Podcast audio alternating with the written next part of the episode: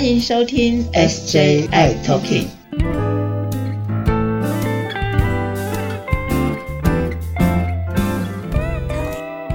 Hello，大家好，欢迎收听今天的 SJI Talking。我是 J，我是 Jeffrey 阿伟。Hello，大家好，师姐在跟大家空中相会。嗨呀，师姐你好啊！今天我们还是一样远距离的会面呀。是啊，我们要是开始慢慢适应这样子的日子了。是是是，如何呀？都还好吗？一切都平安吗？还好啦，我在医院里头，其实我最担心的就是随时都会接到这个朋友们告诉我，师姐我确诊了，我两条线怎么办？哇，最近这个频率越来越高了。对，没错。呃，就拿我来说好了，呃，周遭的一些亲朋好友们呢，陆陆续续、慢慢的确诊了。然后我也相信，呃，这一段时间师姐一定有碰到很多很多怕友们确诊的一些消息。OK，这个部分有什么东西可以分享给大家的吗？我想就借由这节目当中来提醒一下哦，因为最近收到呃接到这样子的讯息的怕友们，大概嗯我还记得有一个症状算是比较严重的，他会全身的酸痛，还会拉肚子，很严重这样子，那又发烧，那我觉得这些都是这一次这个新冠的欧米孔这个变异株特别的地方，那它就有比较有可能会发展成比较。中重症，那我觉得这些是希望大家能够多小心的。那嗯，其实已经去年，好，去年上半年在台湾，我们不是有一波 Delta，应该是阿华对那个变异株的。那那时候我们看到了很多年纪大一点的阿姨叔叔们，那他们呃感染了这个新冠之后。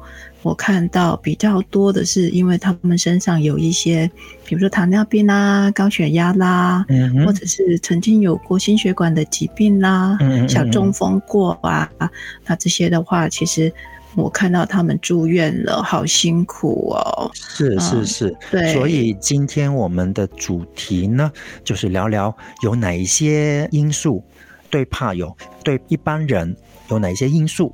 会让我们变成中中症的因子，可以让师姐来给大家一些专业的分享、专业的建议。OK，好，那第一个我想问的就是，呃，新冠到底对怕友们的影响啊，跟一般人有什么不一样吗？这个很重要哈，那我先跟大家稍微呃，让大家了解一下新冠哦，它其实不管是哪一个呃病毒株，其实它常最主要的几个的症状就是鼻塞、流鼻水、味觉或是嗅觉哈会改变哈，这个是很有名的嘛。那在去年前年刚开始的时候，这个非常的明显。那接下来呢，最常见的就是喉咙痛。他会咳嗽，会喉咙痛，那有的会头痛，会肌肉酸痛，那会感觉很累哈。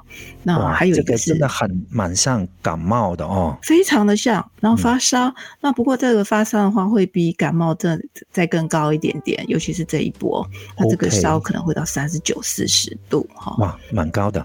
对。那比较担心的就是呼，如果有进展到呼吸会有喘的感觉的时候，呼吸困难的时候，这个就是算是比较中症了，所以要特别的小心。另外一个我们也要特别小心的，他可能会有恶心的呕吐或是有拉肚子的状况，这是新冠非常常见的一个症状，所以对要特别小心，有这样子的症状的时候要去快筛。好，那我还是提醒大家就是。这个会感染新冠的这个因素当中，有一个是距离是最重要的一件事情。比如说，我们之前都说要社交距离要一点五公尺啊，这个非常重要。所以我们现在可能跟人家说话。除了口罩不要打开、不要放下来以外，那保持一个距离还是最大的保护自己的社交安全距离。是的，非常的重要。所以呢，如果说感染了这个新冠的话哦，其实我们从因为我们这一波算是才刚开始嘛，所以其实我们都是接近国外的，他们曾经之前就走过这一波了哈。那我们来看看说世界各国，那他们在。这个新冠得到新冠之后有什么不一样哈？嗯那因为在国外，其实欧美国家很多怕有嘛，那有很多新冠感染确诊的个案，所以他们其实很早之前，就是说去年就已经开始做这样子大规模的一些调查跟研究哈。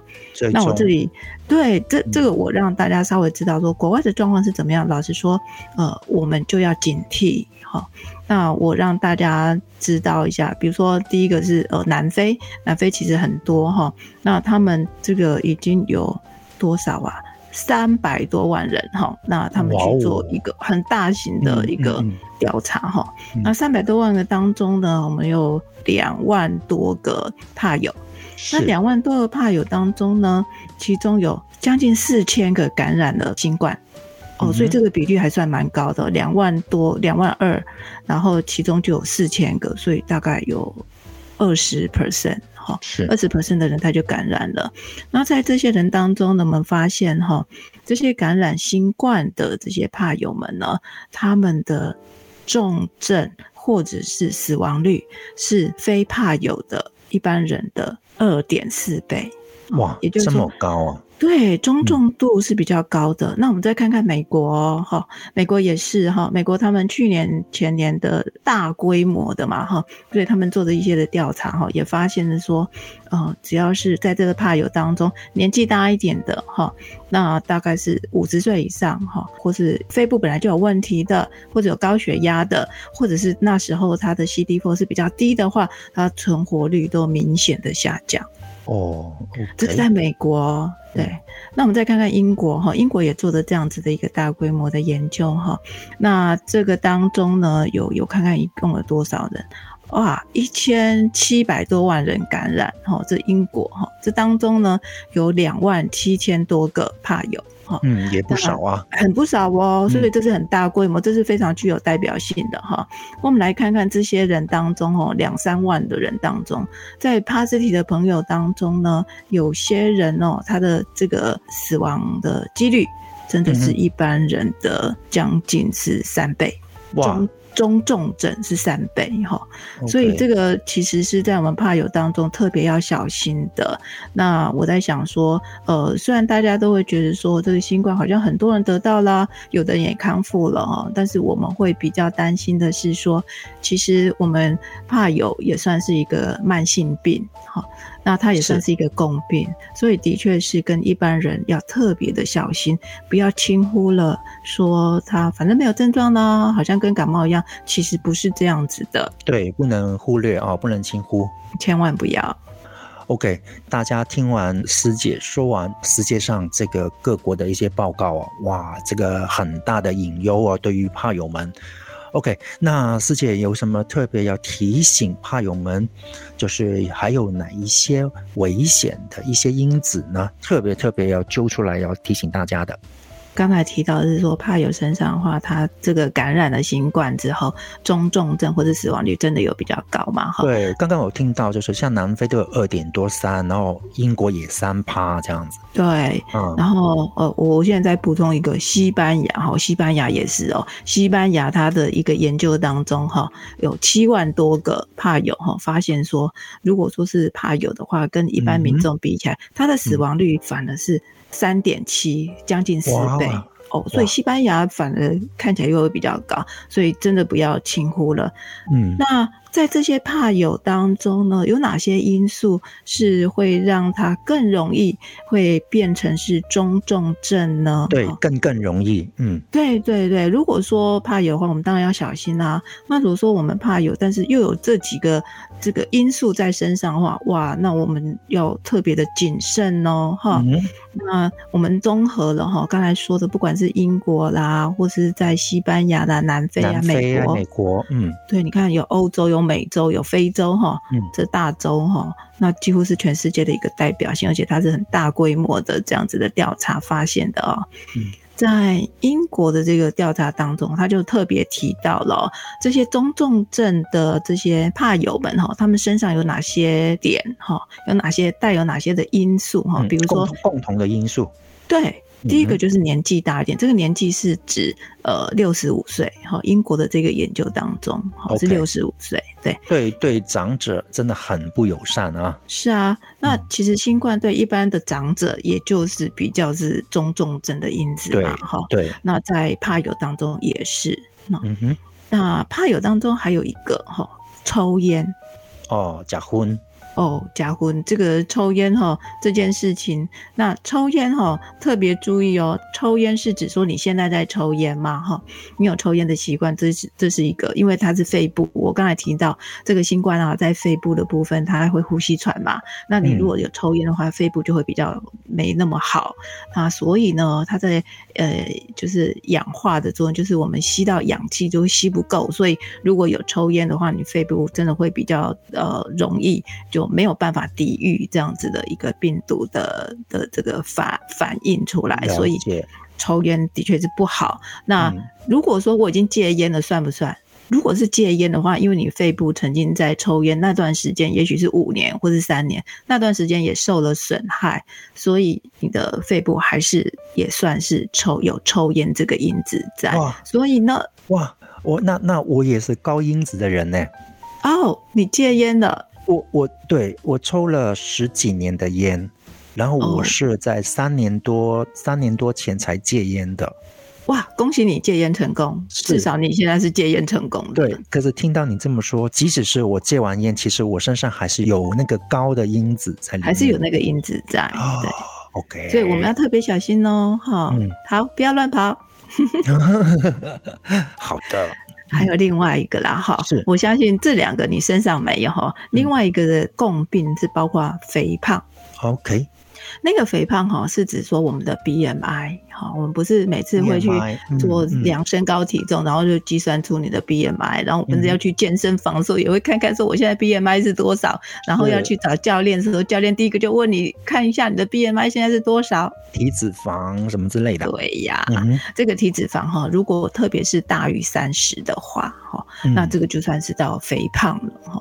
那肥胖的话，其实对我们的免疫力还是有比较稍差的啦，哈。所以这个共病当中包括肥胖这。件事情哈，BMI 大于三十尤其特别哈。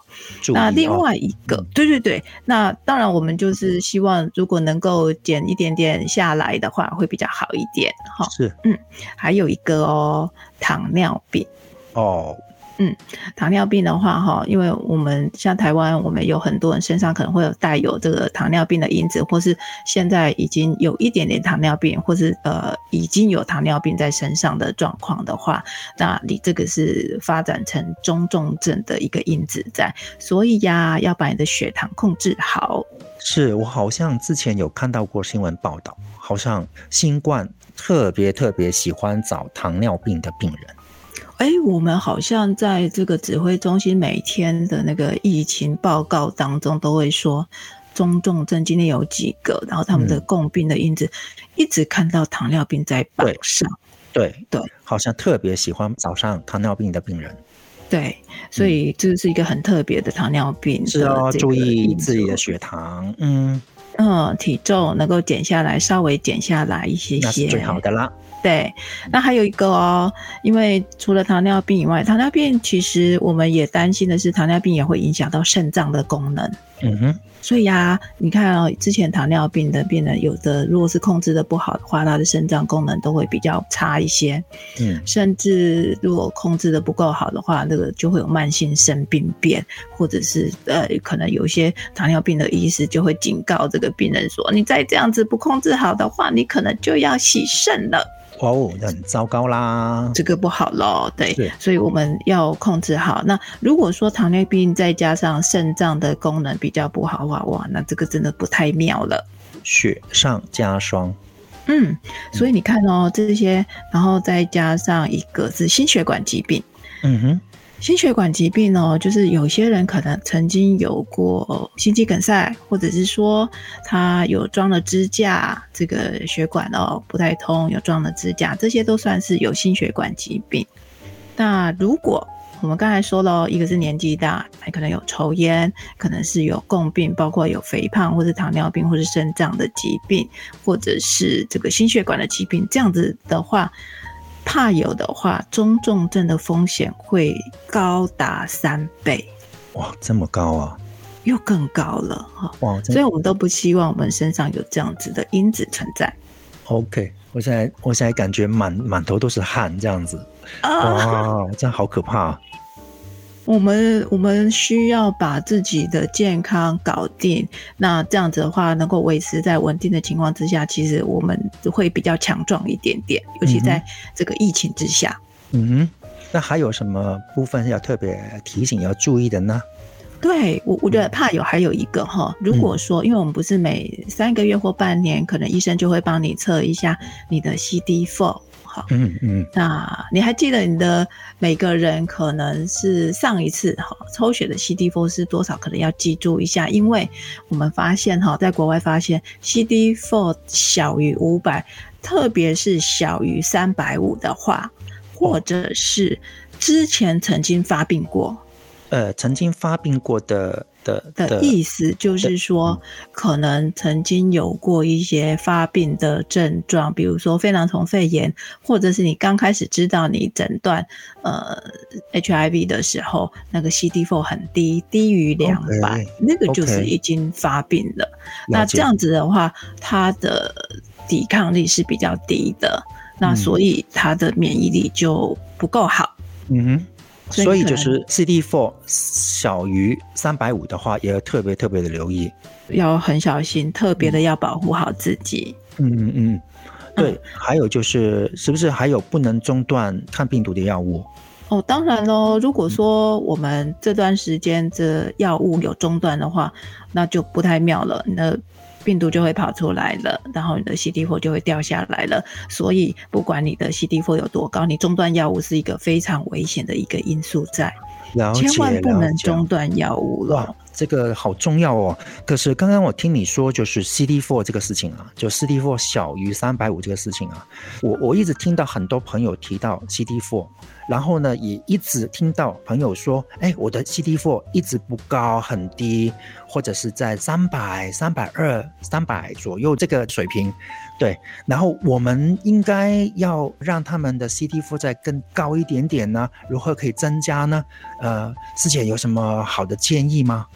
对我们每次哦看到朋友回来，第一个大家最关心的就是 CD4，第二个关心的就是病毒量。对，那。这个 CD4 其实是我们的免疫的一个指标嘛，哈、嗯。那 CD4 其实一般人呐，哈，一般人健康人的话，他的 CD4 大概在八百到一千左右，哈、嗯。所以其实我们的 CD4 在五百左右是够用的了，哈，是算是强壮的了。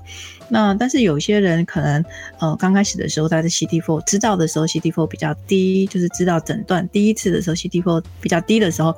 开始药物治疗，那开始药物治疗的时候，CD4 可能会慢慢慢慢的往上升哈。那三百五是一个呃，我们希望它好像有点稳又不太稳的一个水平啦哈。算算六十分吗？呃，大概算五十五分。哦，三百五十五十五分哦，OK、嗯。对，我们希望它再高一点点。好，所以三百五还是一个不太稳的一个状态。那有哪些方法可以让我们的 CD4 比较高呢？在我这么多年在照顾病友的经验当中，哈，我发现哈，运动是很重要的一件事情。OK，运动，嗯，对，运动可以让这个抵抗力上升。那我们也发现了说，如果说你的能够规律的服药，其实是可以让你的 CD4 比较稳，不会上上下下。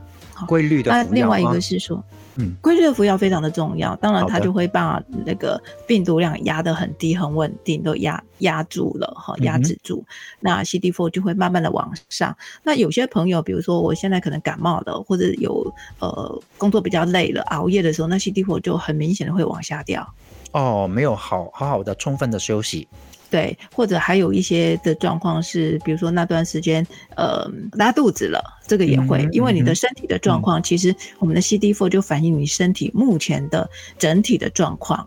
是所以有时候甚至比如说我只是喉咙痛哈，我只是有一点呃哪里不舒服哈，其实它都会往下掉，因为它就反映了身体状况。它有点像血压一样，你身体好的时候 CD4 就会高一点，那身体不好的时候你的 CD4 就会低一点，它也是一个动态性的。了解，所以也会跟着你的生活作息、你的营养的状况，然后你的休息的状况有很大的相关性。OK，了解了解。然后呃，刚刚有提到说，就是就是要让斯蒂夫能够好一点，增加深一点，就是比如说运动啦，要好好休息啦，还有最重要的要固定稳定的用药，对不对？对，这个非常的重要，不要熬夜哦。哎，对，不要熬夜，这个很重要。所以要让 C D four 再高一点，再深一点。刚刚听到师姐说的，哎，除了有运动很重要，要好好休息，哎，很重要。还有就是固定的、稳定的用药，对，这几个可以让我们的 C D four 然后再高一点点，那大家可以更健康。好的，那节目最后的一分钟，然后我们做个小叮咛。那这个部分我先来好了。我相信，包括我自己在内，最近真的很多朋友，呃，有确诊了。我只希望他们能够平平安安的，能够早日康复，然后能够好好的去面对这一场疫情。希望他们能够平安。师姐，你呢？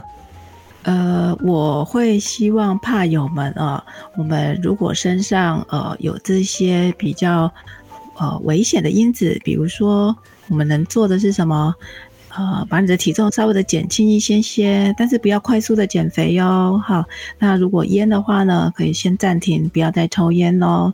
那如果你有呃血压或者血糖的问题的话，我建议你每天测一下血压或是血糖，把它记录下来。那可以警惕自己是不是要怎么样好好的控制它哈。那我觉得如果能够好好的把自己在这段时间照顾好，去除掉这些身上的这些也有可能会造成中重症的因子的话。那我们就能够比较平安的度过这段疫情，希望大家都是平安的，打好你的疫苗，吃好你的药，我们就会平安了。是，希望大家能够平平安安的，要听师姐的话哦。对，然后把一些身体的一些状况，把一些因子降低。好了，那好谢谢大家了，那我们下次节目再见喽，拜拜。拜拜。